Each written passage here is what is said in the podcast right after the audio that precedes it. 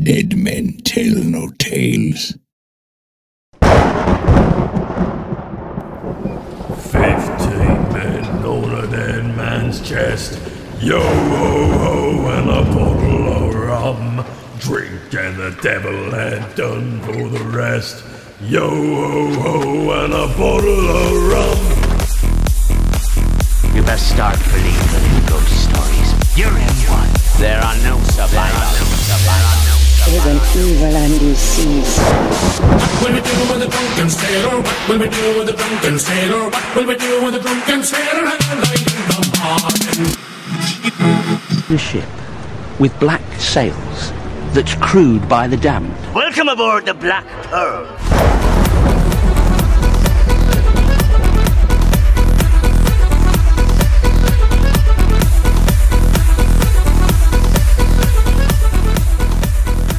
Welcome to the Black Pearl Show, a Pirates of the Caribbean podcast where we analyze, scrutinize, and plunder the Pirates of the Caribbean films, and yes, the expanding universe. We dabble in history, stress the euphemisms, and strive to have a hell of a good swashbuckler time each and every year. Once a year. Once a year. That's what we do now, once a year. Because we're back, and we could just be gone again. Hopefully not. No, we're not going to be gone again. It's not our plan. It's not our plan. I'm Scott Artist from ScottArtist.com. Were you waiting for me? Yeah, because I went to.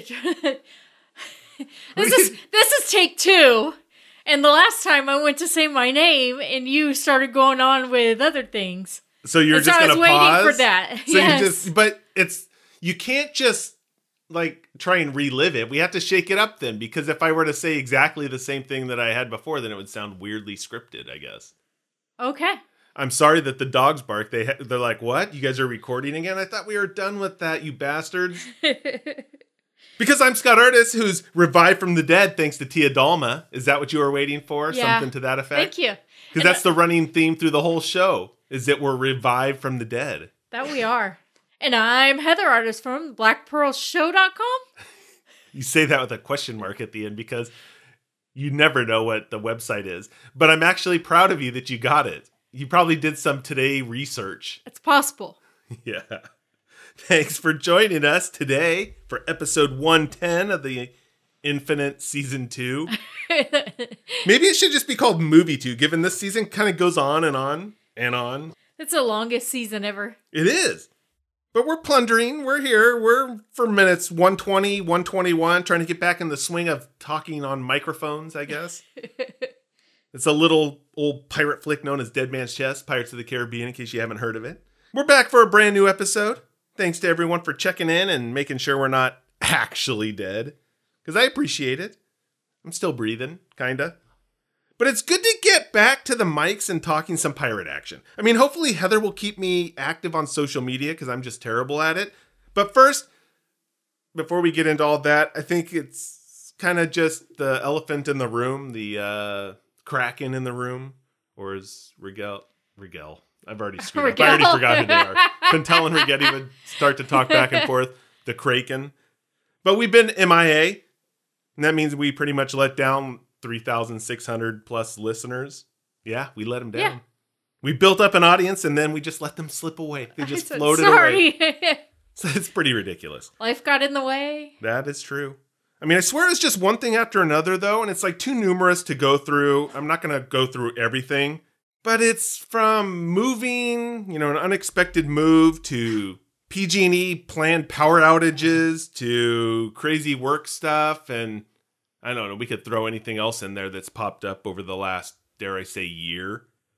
But however, you know, the outpouring of well wishes from everyone has really been great, and I appreciate it. I mean, that's what kept the Black Pearl show burning like a fire down below for me, anyways. that's what it did. I mean, we just didn't want to come back with an episode, then blink out again. And that was highly possible. And so we needed to make sure we're good to roll.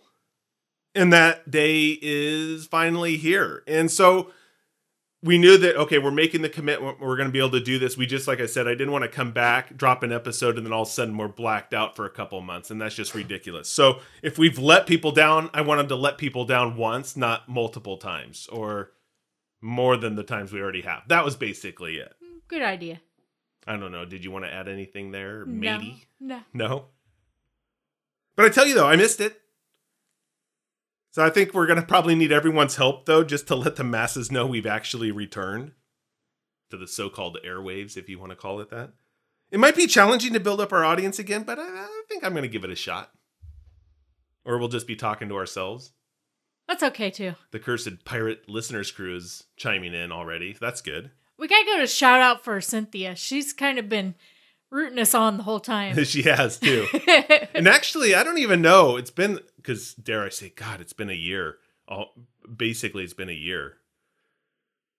And I think I was supposed to give her a shout in the last episode, bef- when we were coming back and planned, and then things just got crazy for like a Valentine's Day.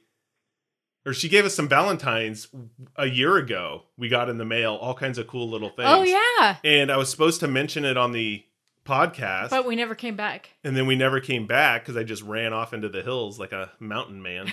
and I don't know if I ever thanked her. So here's a belated thank you. I'm glad I got my thank you in a year later. Sounds about right for you though. that is true. That's how I normally operate.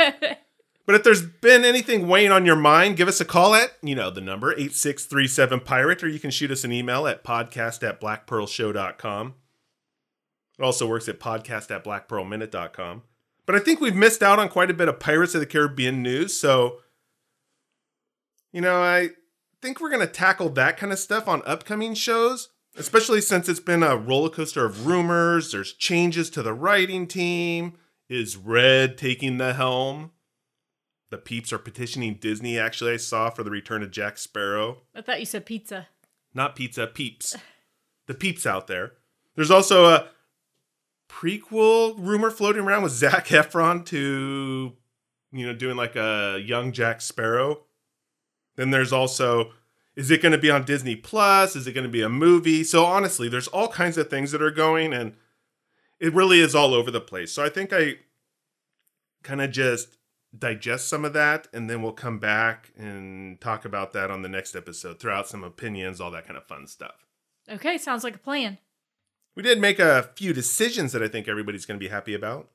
Because after season two, Dead Man's Chest, we're going to be starting season three at World's End seamlessly, no hiatus. Additionally, I think Because we've to. had a year of hiatus. Yeah, we had enough hiatuses. Hiati? hiatus, hiati, hiatuses, hiatus. It's one of those. somewhere, somewhere in that realm. But we're gonna get back to our roots with season three. I mean, this is the one minute at a time deal, the, the how we got started, season one kind of thing. This two minute combo really hasn't resonated with any of us, and I assume it's probably hasn't resonated with the audience as much either. But one minute at a time, committing to I think three days a week Three is what we decided on. I'm thinking Monday, Wednesday, Friday. I think that's what we were looking at. So Monday, Wednesday, Friday, new episodes will drop in season three. So we're gonna finish off season two as we're going. Season three, brand new, fresh start. And then just a heads up, we're completely testing out the new studio here, which means possible adjustments to get the sound just right. Hopefully, all goes well, but we're gonna do some fine tuning, and over the next few episodes, maybe that stuff's happening on the back end. So I'll be listening to see if there's any craziness happening. I noticed I did have to move a bobblehead. Yeah, from the desk. Yeah. A, a wicked bobblehead on the new studio desk. Not anymore.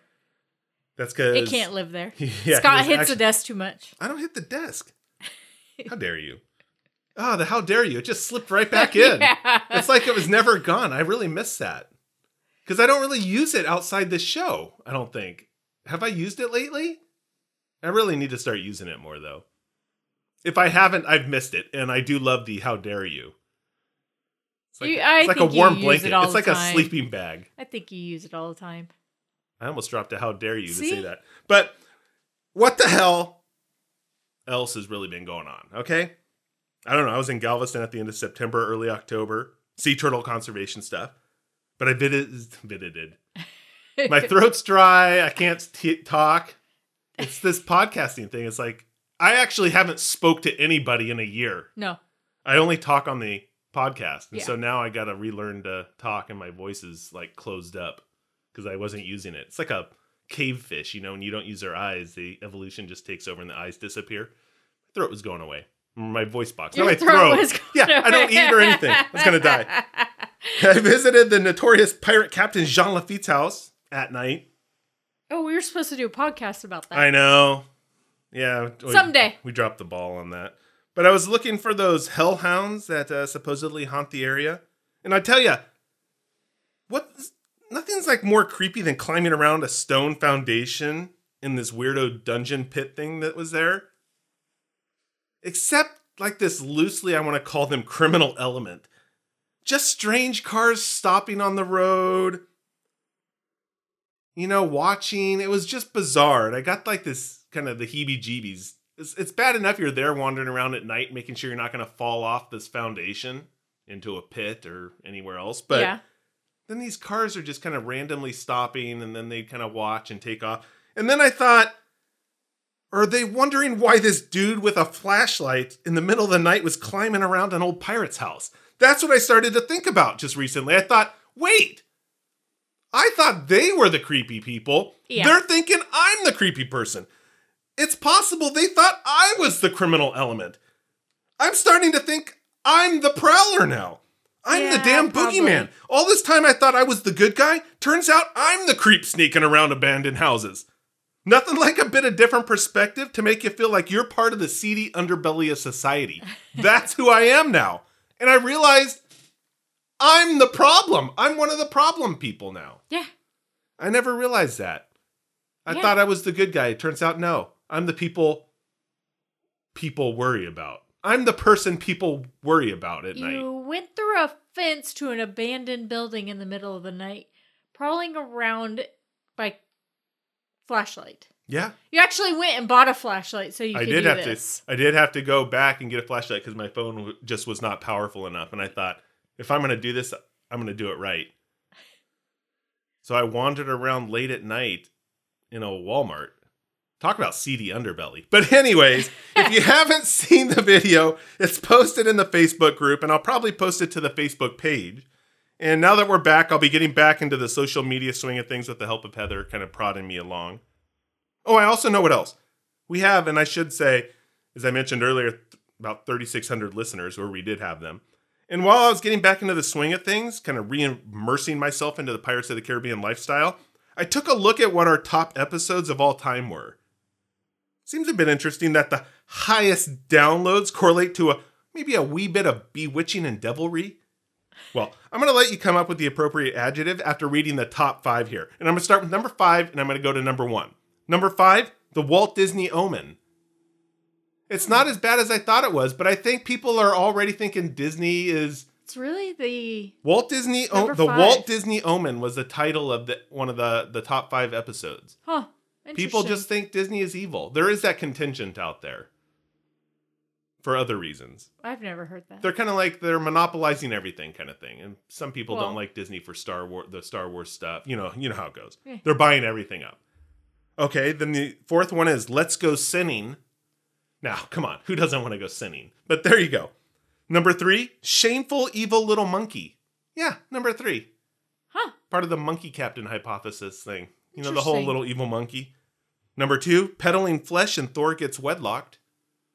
Come on, Peddling Flesh. Wow. And number one, bound and gagged. Now, hey, we know what you want out there. You want more, and I don't know if we how much we want to go there. But I knew our audience had a Fifty Shades of Grey kind of element to it. now I know for sure that's what you guys are into. don't worry, everyone. It's a safe space. Maybe a safe word, I should say. I don't know. Yeah. you guys choose your own safe word. But there you go. The top five. That's interesting. Uh huh. I thought so too. Huh. They all kind of have a devil S and M kind of feel to yeah, it. Yeah, something along that line. Yeah. And of course, you throw in the the master that's pulling the strings on all that Disney, because Disney does tell us what to say and do. So we're part of the the Disney. Cre- I don't even know what to say. We're part of the Disney thing. Maybe. In the previous minutes, oh, I almost forgot. Oh, Oh, yeah. whew, that was a close one. It's been so long. Dare I say, do we have A pirate word of the week? Ahoy there, scallywags. Pirate word of the week in five, four, three, two. Yarr! Clap of thunder. Clap of thunder? Yeah. Or clop of thunder? Clap. I just wanted to say clop. Okay, clap of thunder. So what do you think it is? Well, I think it's like what we have in our show opener. It's like the thunder. Just a thunder roam, you know. I don't know. How is that a pirate word? I don't know. They're out on the sea. I got it in the opening. I mean, there is a clap of thunder. That's literally what Yeah, I call the audio file. Yeah, but that's not like a pirate word per se. cannon that's a off? normal thing in life. Did you hear what I said though? My guess was cannon fire. No. Damn it. A strong alcoholic beverage, usually referring to a shot. Really? Yes. A clap Well, of thunder. that makes more sense coming from you now. See? It does. That's actually a good one. Yeah, I know. Coming back from a hiatus to a clap of thunder. Clap of thunder. I think that's something we could all use in our daily lives. Yeah, I think so. Hit me up with a clap of thunder there, matey. You got it. Here you go. Nice acting there. oh. I like it though. And uh, speaking of new opener, I added a couple of lines to our opening kind of intro music. Did you? Yeah, I did. You can listen for them. Kind of rejiggered it if you want to call it that. In honor of coming hear. back. I don't think you really are. In the previous minutes, what in the blimey hell? It's another Indiana Jones reference. No, I actually had to go back and look what the hell happened in the last episode. So my recap. See, Heather doesn't even know. No, she no, probably no. didn't you, listen. you you started that when you said in the previous. You started it and it sounded like you were going to start singing in the jungle, the mighty jungle. Because I said in the previous. the way you said it, it sounded like you were going to start singing. I'm always up for a good jungle tune. But what in the blimey hell? It's another Indiana Jones reference. Not that there's anything wrong with it. Meanwhile, Jack finally gets some curse of the Black Pearl revenge by giving Will some oar to the head action, and Norrington pulls a trickster move by hiding Davy Jones's heart in his jacket, while absconding with the head. The head. Not really a head. It's Dead Man's chest. It's the Dead Man's chest diversion. If only he did not do the woman running from the killers in a horror movie cliche by falling down and losing the chest. Come on, Norrington. Why go with that trope? Successful diversion, though, or just clumsiness? You make the call. Minute 120 begins with Hadras finishing his line, is wasted, as he scratches the chin of his decapitated shellhead. His kappa was detated. that wasn't my notes. For You all you it. office people out there, he continues. no, I didn't steal. Yeah, you did. I'm the sayer of the minutes. He continues, I shall pry the chest away from your cold, dead hands. Norrington replies, Here you go, as he throws the chest to Hadras, causing him to drop his head. Minute 121 ends with Captain Jack Sparrow gloating to Davy Jones, I got a jar of dirt. And guess what's inside it? A clearly irritated Jones turns to his crew, Enough! The broadside gun began to emerge from the hull. All right. Now, we've been gone for a while, and I don't want to be the negative dude just right off the start. What do you got to be negative about? Well, there's a lot of things. I'm just, that's just who I am. But, okay, I'm excited to jump into some pirates and get going on this kind of stuff. But then I get hit with these minutes, and I guess from my perspective, there's not just a lot going on from a discussion point of view, is really what I was looking at. Oh, I was see. wanting something more meaty to just jump into right away. And that's our own damn fault for going away and not just tackling it. Then it could have just glossed this right under the rug, wiped it under the rug, swept it under the rug is probably the better term. But no, here we are. So, you know, it's not that it's a bad minute. I mean, I'm actually good with minute 120. Hadras gives Norrington the you suck and lost speech, you know. Norrington flees and Hadras' head gets left behind. You know, I'm all good with the scene, except there is something with the closed caption. It refers to the Flying Dutchman crew as henchmen.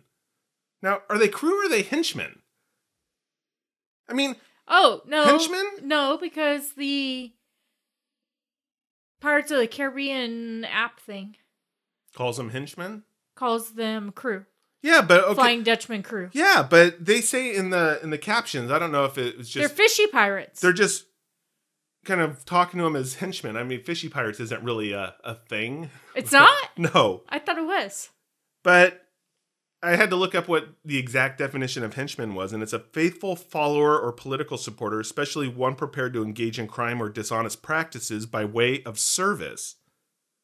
I mean, it does kind of Isn't fit. that all pirates though? Well, that's the thing. I mean, this is it's a bit more like these guys are kind of forced or coerced crew.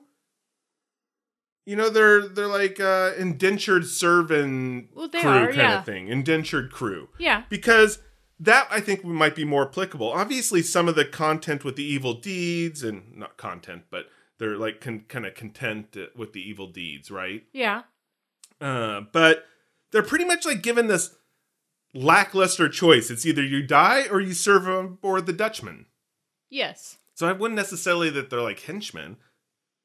I mean, maybe the problem I have is that henchman seems to kind of more fit James Bond or like 1960s Batman villain TV show stuff. You know, where the guys all come out kind of dressed like it, or maybe they're minions. I don't know, bet minions. I mean, or minions. No. Minions are henchmen. Are the minions henchmen in the minions thing? Whatever that Disney show Pixar thing was, or that's not even Pixar. Is that Universal? Who the hell does that? I don't know No, I think it's maybe universal. I don't know. There we go. Henchmen. that was just something that caught my attention. The other thing is the hermit crab head graphics don't seem to hold up Oh, very well. Oh, I like the hermit crab. no, but I didn't say I didn't like it, but I'm talking just the graphics of it. Do you think the graphics held up? I didn't. I I guess I didn't. Did you scrutinize it? I I don't think I did because I like when the hermit crab head comes or the head changes into a hermit crab, and he's talking what Cantonese or something. What's he talking? You know? I thought it was the English. No, it's not. I don't know what it was. and it goes crawling away. Shouldn't we have probably looked that up though if you're going to bring up the language? Um, probably. Man, now you just made us look bad. I did. On the very first back to I I thought I remembered Recording that from episode. before though. You know, a year ago. Thought we talked about what language I he's speaking. I do remember s- researching that at some point. Now we're gonna have to go back. We just look like buffoons now. Good we job. do. Sorry. But I'm not saying that I don't like the hermit crab thing. It's when Hadras is like swivels into the hermit crab to follow, if we want to, the henchman. No, henchman. It is universal, by the way. Is it universal? Yeah. It just seems a bit out of place in terms of graphics, like integrating with the footage, the movie footage. I mean, it's like they cut the hermit crab budget for Davy Jones. And so I just imagine this whole scenario. It's like, hey, Bill, this Davy Jones looks like crap. Well, you know, we could skimp on the hermit crab graphics. You know, we could use that money to dial Davy Jones in. And then the guy's like, you know, I tell you, I think it's going to be a big mistake. Jones will look great, but you know, 14 years, these super HD TVs will be out, and people are going to go, "Damn, that hermit crab sucks." That's that's my like idea of how this of how this kind of evolved. This conversation that yeah, went on? this that behind the scenes kind of conversation. Okay. I mean, I'm good with that because I think Davy Jones looks spectacular. I think that they're just like the money that went into the hermit crab wasn't quite as much money as it went into the Davy Jones look. But the real thing on my list, it's like, what the hell is with that short exchange of dialogue between Will and Elizabeth? You know what I'm talking about? Because when they're there, there's like, you see the Hadras thing, they're on the island, right? Yeah. the crew, the Dutchman crew, start to wander off, and all of a sudden we get kind of basically a flash to the to the ship, right? Yeah. Then there's this quick, like, so there's this short exchange between Will and Elizabeth, and then all of a sudden it's, it's like a quick break to Pintel and Ragetti, and then Marty's pulling the rope, and so it's like they all have these lines that they're pulling, and it's like pulling too hard and not pulling hard enough. Then it jumps back to Jack and Gibbs talking, right? Yeah. I just thought that was just so kind of weird and messy. Because I was expecting Pintel and Ragetti to like cut to break up a scene. I mean, I can see that. You know, Will and Elizabeth, that kind of stuff. But it never delivers or goes back to them. It's like Well, they had to I- get out of there. But I don't know what the purpose of any of it is. It's like okay, humor between Patel and Ragetti. I mean, it's not overly great. No, I mean, I well, really it's just needed more. background. Yeah, but the main thing, Will and Elizabeth. I mean, is this just a bit of exposition to catch the audience up? And then it's like if it's if it is exposition, it's like or they're trying to catch us up, it's like from what then? Because we know everything that happened. There's no need to see Will wake up just to ask about the chest, is there? Why do we need to see Will wake It's up to ask about the just chest? so you I know mean, they're both on the ship. Maybe that's it. Is that what it is? Just so we know that they got aboard the ship? Yeah, probably. But it doesn't make sense to me. I mean, couldn't they have just been there, like in the background, No. with Jack and Gibbs talking? I mean, we already know Elizabeth drank the Norrington as a hero thing, you know, the self sacrifice Kool Aid thing. but what's going on? I mean, it's like all weirdly abrupt, and I don't think there's really any payoffs for it. It would have almost been better if we start with Jack and Gibbs kicking off the conversation or more general background work by the crew that pans to Jack and Gibbs. Then we maybe see Elizabeth and Will in the background. I think that would have worked better. I don't know if I needed to Actually, Will see to them see Will wake up, and that's just pet peeve stuff happening there. Maybe it was to say to show that she still has feelings for Will. Maybe they're trying to show She's the, making sure he's okay before she goes on to what the everything that needs to be done to get the that's ship possible, I guess. I mean, it's just a minor thing. I mean, but it nags at me. It's like it nags at me. And and maybe they cut some dialogue out. Maybe there was something supposed to be there and they cut that, but then transition it better. Maybe that's it. That's just my thought. Not that I want to be all negativo on uh You seem to be a lot today, actually. it's all been built up in me for a year. Now I gotta unleash it. It's like unleashing the Kraken. It's all just gotta come out. I tell you what I do like though about minute 121. It's the jar of dirt dichotomy. It's like it completely shows the difference between Jack and Jones there. Davy Jones, in case you forgot who that was. The childish nature of Jack. yeah. He's going, I got jar dirt. Yes, like on exactly. uh when he's going, I got a dollar, I got a dollar. You Who's know what from? movie that is? No. The Little Rascals. Is that what it is? And he's going, I got a dollar, I got a dollar. Is that what that is? Maybe it is. Or is that like an Eddie Murphy SNL thing? I, it may be that too, but it's a it is uh I don't know. Little I'm kind of getting an Eddie Murphy vibe on it. A whatever. buckwheat vibe. It's not buckwheat. Who's got a dollar? I'm just saying, Somebody I- else. I don't know who has it. I'm just that's just the vibe I'm getting. But Jack, yeah, he has that whimsical, almost childlike kind of gullibility and gloating, kind Yeah. of thinking he has the upper hand. Like, uh, I don't think there is an upper hand with no, but uh, he Davy thinks he does. He thinks he does. Yeah, though. but I'm saying I, I mean, don't he's think. he's really going at it though with him. Like, hey, because he, he he thinks he's got it all taken care of here. And then on the other side of the ship, Jones, not other side of the ship, but the other ship, Jones like could care less what the hell Jack is even spouting off about. He Yeah. kind of sees him bumbling around. He's like an inept fool. It's like I don't got time for this BS. I ain't got time for that. That's exactly what he's saying. It's like he's bypassing any response and going straight to the cannons idea. And I like that. It's forget like the repartee and let's get down to business. Black and white. I'm gonna blast your ass. Yeah, I'm done with this dude. Yeah, He's caused me all kinds of headaches. exactly. He ran away from his duties, basically. Oh, that's another kind of Indiana Jones reference. Uh, loosely, very loosely. This is just me saying it's similar. You're just grabbing Ah! at straws. Stop. No grasping at straws. Because it's okay, it's not like a reference to it. It's similar to Indiana Jones rest, you know, got to get going. Doesn't have time for the sword wielding Arab guy. I can't think of where they were at the time. Otherwise, I'd identify him. But the guy does his sword routine. Indy just is like, oh my gosh, and pulls out his gun and blast him. You know? It's like That's kind that, of this thing here. He's like, okay, this idiot's waving around his jar of dirt. Enough. Let's just get the cannons and get this over with. This guy's a fool. But I think that's part of Jack's personality kind of quirks too. I mean, he has these immature moments, but then he usually follows it up with like a moment of extreme clarity and like cunningness. It's like I can't believe I'm going to say it again for the hundredth time, but he is like a Bugs Bunny character. It's all the same elements, no doubt. Very foolish, acting childish, and then all of a sudden he's like a damn genius sometimes. It's weird. Yeah. And that I think that just plays into his character and the gloating kind of thing. So I like that. We also get a great shot of the Flying Dutchman's cannons at the very, very Oh last yeah. minute. Yeah. The gun ports are Right before pretty much top notch, I thought. The details are incredible. Yeah. I mean, the entire ship is spooky. I was just watching when it like pops up.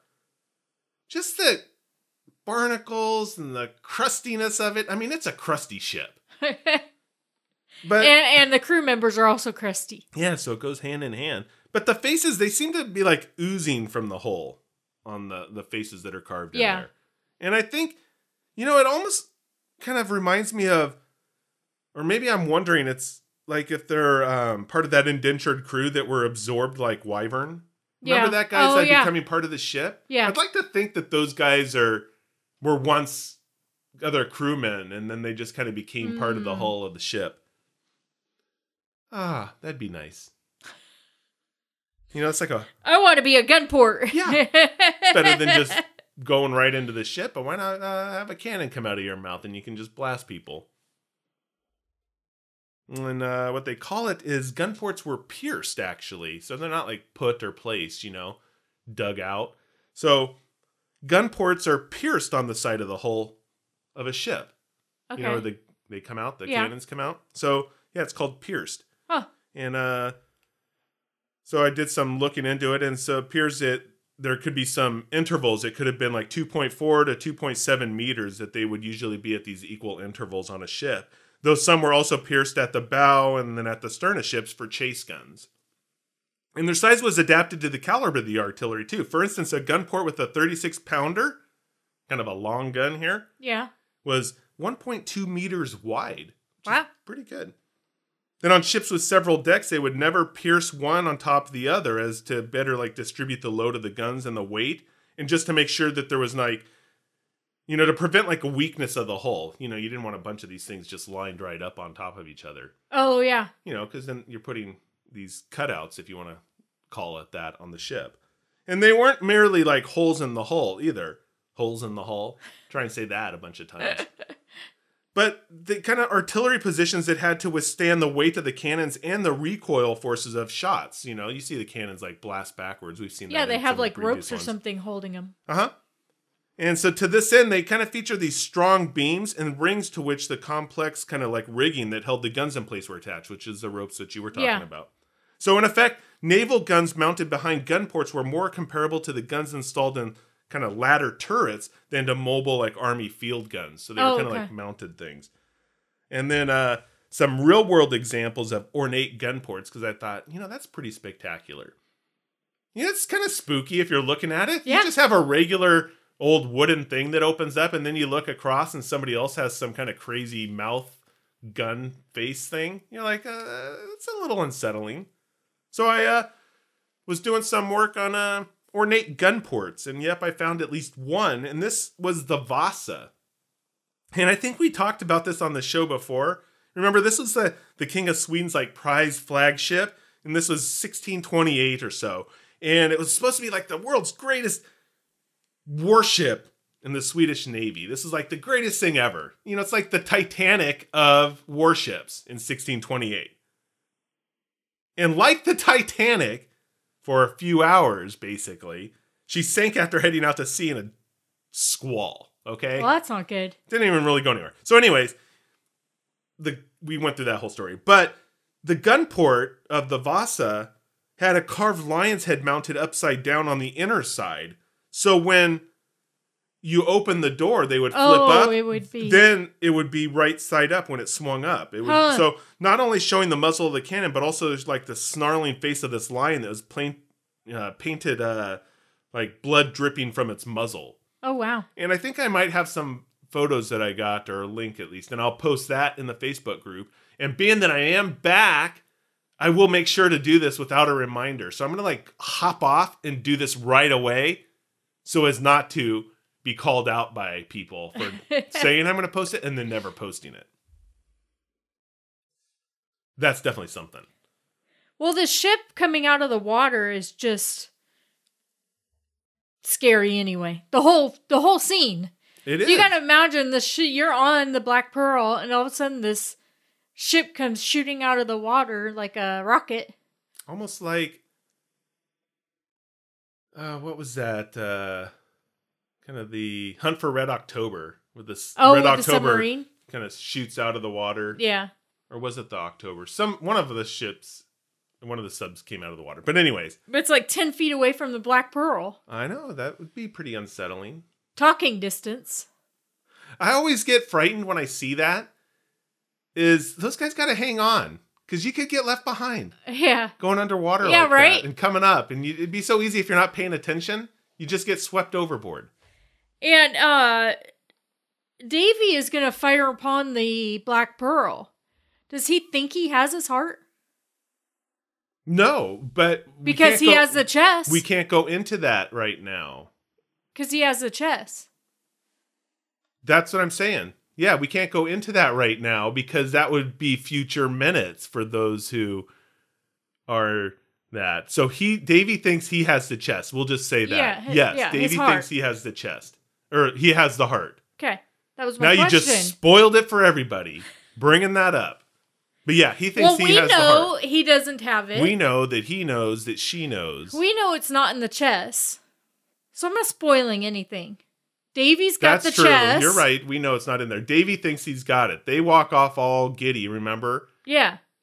the henchmen With, walk off all the giddy, like yeah, we got it. behind. Yeah, that's right. So that's Yeah. why he doesn't give a rat's ass what Yeah. Jack is spouting off with the jar of dirt. He's like, I'm just blast this fool. I got stuff to do.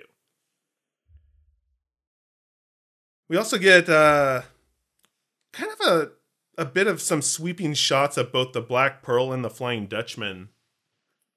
Kind of the crew thing, not just the ships that we saw. Oh yeah. But I mean, we see some new characters that we haven't really discussed before on either side. And there's actually a reason for that. These are the poor uncredited pirates. The oh. the pirates that showed up, they just didn't get Just any any movie love. Yeah. So no names, just faces. Sometimes some blurred faces or, you know, hard workers in the background, stuntmen and women. The unknown stuntman. Ah, I'm so, so running to come back and just do the Fall Guy unknown stuntman because I mentioned that now. But I'm gonna skip it. I'm not gonna do any song kind of thing. You know, not gonna sing about Farrah Aw. Fawcett and the guy did kiss and tell. You know that kind of stuff. Because it's not the '80s anymore. I gotta let go of the '80s in my my Ute. Um, but it's not hard to identify. Ah, the unknown stuntman. Okay, so in true 80s Fall Guy fashion, here's my ode to those uncredited pirates of the Flying Dutchman, maybe the Black Pearl. Now, a lot of these guys have miscellaneous crew credits for things that, you know, all over the place. So I'm just going to focus on their acting roles for this purpose. So let's see what we got. Although I keep trying this because I keep hoping, but we're never going to be as good as that one episode where we had like that we ran down the list of those people and we had some really crazy oh yeah. names. Yeah. and I keep coming back to this because that was I love that. But it keeps disappointing me. But I'm gonna go for it again. I'm giving it another shot. Stephen Anazix. Eh, Something like that. He's black kind of sounds like a medication. that's true. He's a Black Pearl pirate, uncredited. As I said, all these are uncredited. Nothing really here except an interesting character name from a pilot episode of Mismanagement from 2015, Jim McGrugle okay, that was Sad. That's sad, but that's all I got for that guy. McGruble Weaver. And it's all one Aw. word, okay? There you go. Guy Chapman, he's a Black Pearl pirate, Flying Dutchman pirate too. Doing a bit of a double team there. Nothing besides a bossy stand in. And I was like, you know, bossy stand in, that's all you're going to give me? How dare you? Brian Feldman, Black Pearl pirate. He shows up back in uh, at World's End as a New World pirate, also uncredited, as I said. Bonus for Brian is that not only did he play God in a movie, but a flesh fairgoer in Steven Spielberg's AI, which I thought was kind of ironic. God in one film, a flesh fairgoer in another. Kind of makes you think. It's like juicy, you know, uh, di- kind of opposite polar ends here. But I give him 10 Hail Marys for having the opposite spectrum here. David Hanninger, the Black Pearl Pirate. Now, this is interesting, and let me see if you can even spot a few similarities in this kind of breakdown here. He played man number one in I uh, in Parks and Rec, man number two in One Sunday Afternoon, monster number two in iCarly, coworker number two in Charlie Thistle, monster and all that, hobgoblin and Marvel Comics Spider-Man video game and voice a character in Hell, a cyberpunk thriller video game. Got a lot of man number two, worker number two, all that kind of yeah. stuff. Patrick Hume, Black Pearl Pirate, by far has the most successful acting career with like 62 plus credits in his acting thing alone. But let me just break down his most like enigmatic roles for you here. Something that I dare say is a, the stuff of legends, if you want to call it that. Earl the Eel, quite topical for this kind of movie here. Creepy Patron. I mean, Heather knows that all too well. Meth Head Willie. Wow. Come on. You know you're doing good when you got Meth Head Willie. Yeah. Mayo Guy. Come on. Who Mayo doesn't Guy? love Mayo Guy? Scraggly Guy. Snake Hat. Loser. I mean, why spice it up when you can just be plain old simple loser? Right. Psycho Eddie. Man in the Shadows. Slave Hunter. And with all that, we end our Patrick Hume list with a superstar role Jesus. Oh Uh, wow. He redeemed himself. Yeah, I guess so. The light has shone on Mr. Patrick there. Jonathan Kite, Black Pearl Pirate. You might know him best as Oleg from Two Broke Girls. And the best character name that he has, it kind of has a McDonald's feel. McDemon. Yeah, I'll take the McDemon with fries, please. and a Coke, my God. Since they don't serve Pepsi. Not that I want to get anybody riled up in the group because I prefer Pepsi over Coke. Now the war has started. Jeez. Unleash the McDemon. Fred Mask, Black Pearl Pirate. Besides his uncredited role here, he was Atencio, the poor pirate in Pirates of the Caribbean, Tales of the Code Wedlocked. And of course, a vampire camp leader in Crazy Ex Girlfriend episode. Last but not least, Clark McClanathan. Okay. What was that? Clark McClanathan. McClanathan. Clark McClanathan. Let's go with that. Okay. Black Pearl Pirate, Flying Dutchman Pirate. Actually, this is one of Both? two acting credits. Yeah, he did both. Served double duty, double teamed it. The other was, uh, you know, so yeah, so this is a un- like his credited, uncredited role. But the other one that was on his kind of list is the highfalutin Lord O'Brionen in North Kingdom. Yeah, so he was a highfalutin there. Okay.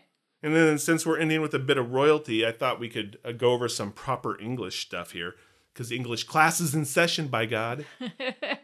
we got a couple of interesting word choices, I thought, in minute 121. So while Jack is gloating with his jar of dirt, the famed jar o' dirt, I got jar of dirt. I got jar of exactly, you know it well. Uh, right before he tumbles down the stairs, We don't know he tumbles down the stairs yet. Yeah, we do. What are you doing? Yeah, I lied to you. have you seen this movie? Yeah, I watched it last night. there you go. then. So while he's so he tumbles down the stairs and he's asking Jones if he lost something, right? yeah. He says congeely, or so the closed captions led me to believe. So according to a trusty translator on the internet, because the internet is always true, it's never wrong. The internet doesn't lie. Congeely, translated from Italian to English, means to freeze, to chill, or even to terrify. So it could fit kind of the terrify aspect. Jack asking Jones if he's terrified of his jar of dirt or, you know, of his lost heart, which he doesn't actually know he's it's lost. Unless he's telling Jones and his crew to stand down, don't attack the pearl as I have a jar of dirt and, you know. But actually, if you don't let the captions trick your ear, he actually says scungili. Scungili. Yeah. What's that? Like a It's a nice pasta? relative of uh, congili. But no, scungili uh, works much better in this phrase and context, let's say, not phrase. Basically, it's a mollusk or like a conch. It's used for food, you know? Oh, okay. Uh, the Italian dialect and the first known usage was 1945, according to Merriam Webster's dictionary.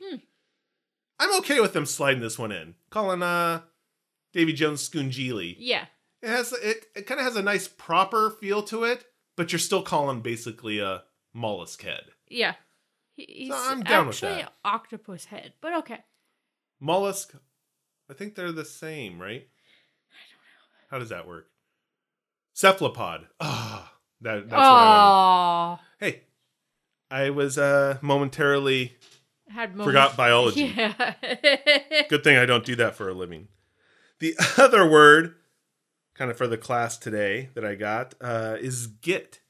Not like get, but git. G I T. Jack you calls git? Jones a slimy git. Slimy git. And according to dictionary.com, because Merriam, I just was like, wasn't getting the feel for it on this one. But it's British slang for a foolish or contemptible person. The bad news, the first recorded usage, which is 1945 to 1950. So it's like two 1945 words right off the go here. I mean, it's not quite the period, but hell, it's British. We'll just give them that. And by the way, slimy is a Middle English word dating back to 1350 to 1400, and slime well before the year 1000. So it's like if you bring those together, then you can even them out and it becomes time period. It's like Oh, the okay. averages kind of thing. An average thing. And then diving a bit deeper, another source cites the word git first appeared in print in 1946, but is undoubtedly older. Uh, but this was just like an uncited suggestion, as the original form has its roots dating back to the 14th century, as we kind of were talking about. But it, it is originally like this alternation of the word get. So it is get, get kind of thing, which is a shortening of beget. So get insinuates that the recipient is someone's misbegotten offspring and therefore a bastard. In parts of northern England, northern Ireland, and Scotland, get is still used in kind of preference to get, and the get form is used in the Beatles song I'm So Tired. So here's my takeaways here. If you travel to the UK, try out a few gets and gets and see where that lands you. Just just go for it. It's a Pirates of the Caribbean Black Pearl Show experiment see what happens if you try calling somebody a bastard like that. I mean, it sounds as though Jack basically calls Jones a bastard. Here's kind of what I'm getting at, but it's it's almost like it's too harsh for a Disney flick. So it's like, hey, why don't we just go with Git? And then hell, add slimy for the proper effect, Slimy git. and people won't know.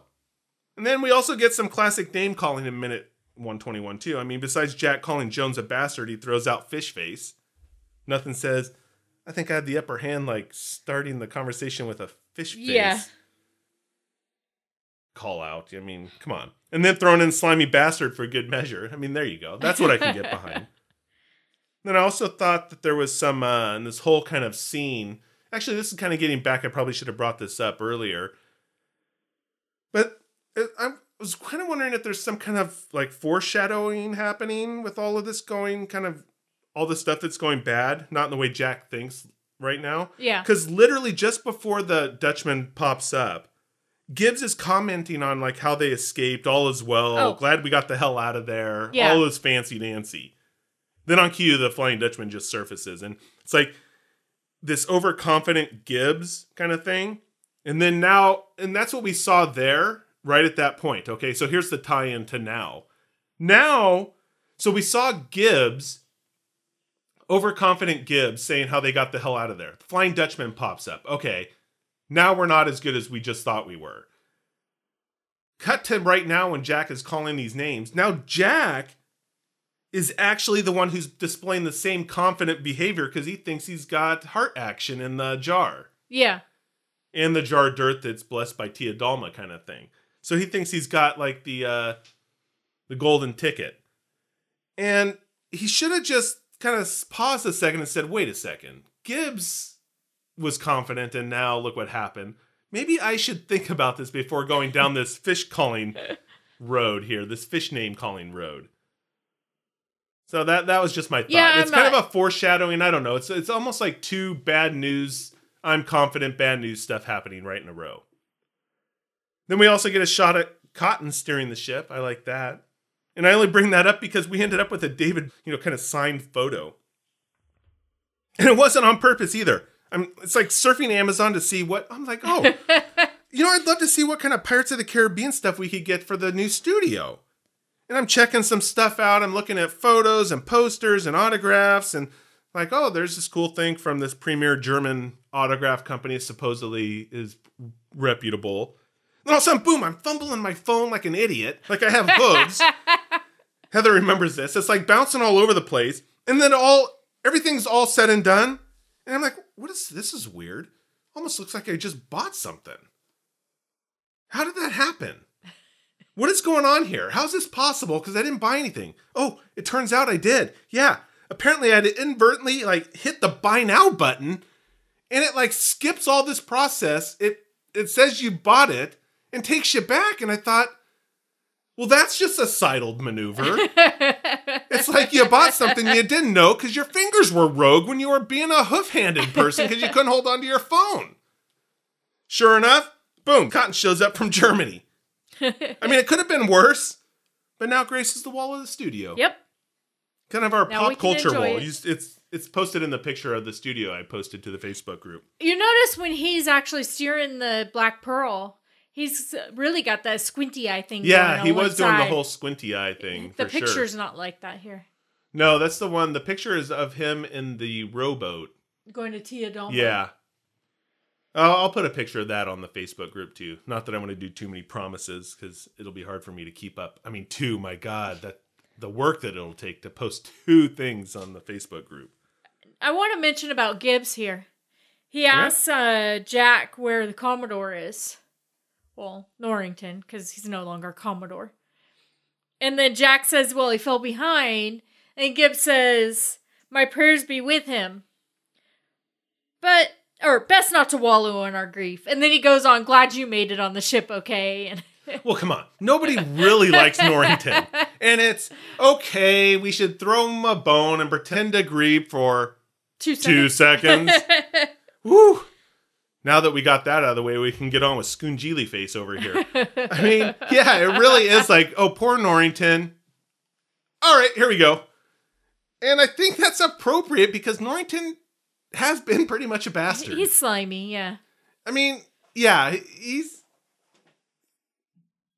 Uh, yeah, let's just leave it. I'll just leave it at He's that. slimy. He's he he's just been all over the place, and we all know he's just trying to get back in the good graces of Yeah. the crown and all that kind of stuff, and whatever else he could get back into good graces. But yeah, that is a good kind of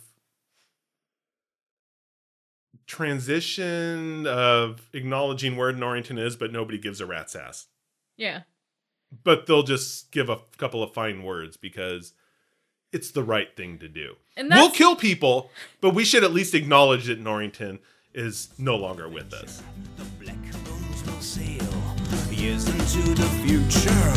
Pirates will prevail. Finally, we've conquered death. All our worries gone. Every night, our souls will rest till the break of dawn. And the ship sails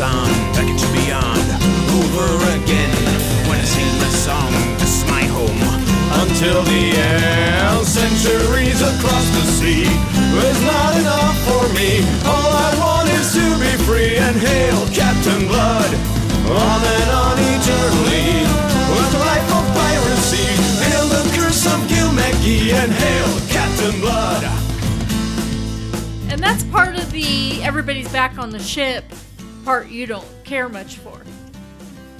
The- because then they, they start with Will and Elizabeth, yeah, then they go to right. Pintel Ragetti, and then it's Jack and Gibbs, and that's, That's how right. Jack and Gibbs start their conversation. Well, I think that that yeah okay. So, and I don't have a problem necessarily with being back on the ship. The problem I had was the weird two second Elizabeth and Will conversation.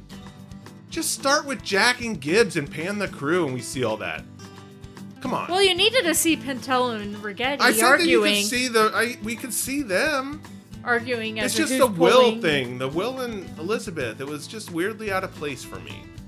I don't know. Well, their relationship is kind of weird in this movie anyway. Yeah, but two seconds? Come on. It's just Did a we need it? yeah, but Who the hell's? I gotta look up the It's a- editor. I'm it's gonna a- send him a verbal slap across the face. it's a strange relationship they have in this movie. Yeah, but they didn't. whole it didn't give us anything with that. I can't believe you've rehashed this. Now I'm getting all flustered at this scene again. I said it nags at me, and you brought it back up. How dare you? Honestly, no, but it doesn't do anything for me. It's just like there for two seconds. We see him wake up. Where's the chest? Oh, the chest. and then we're gone. I could, we could have cut that out. We could have went on, went on with our pirate lives and seen Jack and Gibbs and the crew panning around. Could have seen them in the background. I don't think we really needed to see anything. I could be wrong. Maybe we did need to see it. Maybe everybody else needed to see it, but I should have closed my eyes. I tell you, it's it must be there for so you see Elizabeth still cares for Jack. Okay, that could be Jack. I mean, Ooh. for her, for Will. Boom, and that's the Freudian Sorry. slip of this whole movie is the playing off the Jack and Elizabeth. Oh, so apt your breakdowns are over there. Whatever, dude. I was being serious. I don't know. Did you have anything else? no, I'm good. I will say that it feels good to be back at the helm. Pirate code and all. And of course, thanks for listening, Scallywags. If you like the show, give us a review on iTunes. It helps us grow. Actually, it's not even pro- called iTunes anymore. It's like Apple Podcasts. Give us a review on Apple Podcast, Stitcher, TuneIn, wherever else you get podcasts from. Give us a review there because it does help the show grow, and we'd greatly appreciate it, especially since we've just come back and trying to rebuild the audience. Have a question or comment? Give us a call at 8637 Pirate. We just might play your voicemail on the show. You can also give us a shout at podcast at blackpearlshow.com. And don't forget to join the post episode brawls on Facebook, our Facebook listeners group, and on Twitter. I should probably get back to the Twitter thing. I haven't done it in a long time. But, anyways, all the links are at theblackpearlshow.com. It is that easy. And of course, you haven't done anything in a long time, by the way. I don't even know what to say to that. How that's just rude. And of course, we're delivering Pirates of the Caribbean info to the masses as the filthy, dirty bilge rats we are, analyzing, scrutinizing, and plundering. Until then, Scallywags, let's keep the horns swoggling to a minimum. And we'll be back next week with a brand new episode as we count down the end of Dead Man's Chest, roll into season three, three times a week. There we go. We'll just call it good. Now, give me that rum. not enough for me. All I want is to be free and hail Captain Blood. On and on eternally. What life of piracy. The curse of and hail Captain Blood.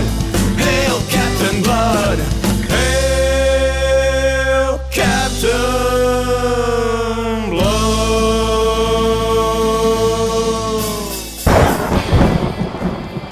Listening to The Black Pearl Show, and we appreciate it, Scallywags.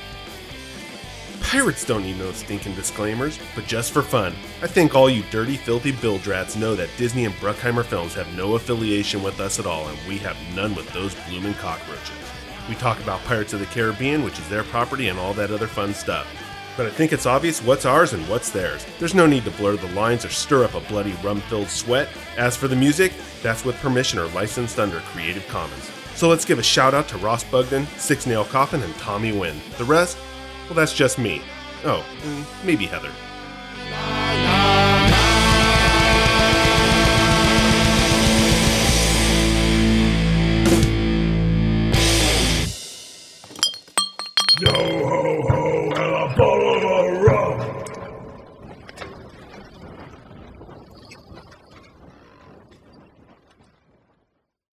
This is a Shoutreach Media production.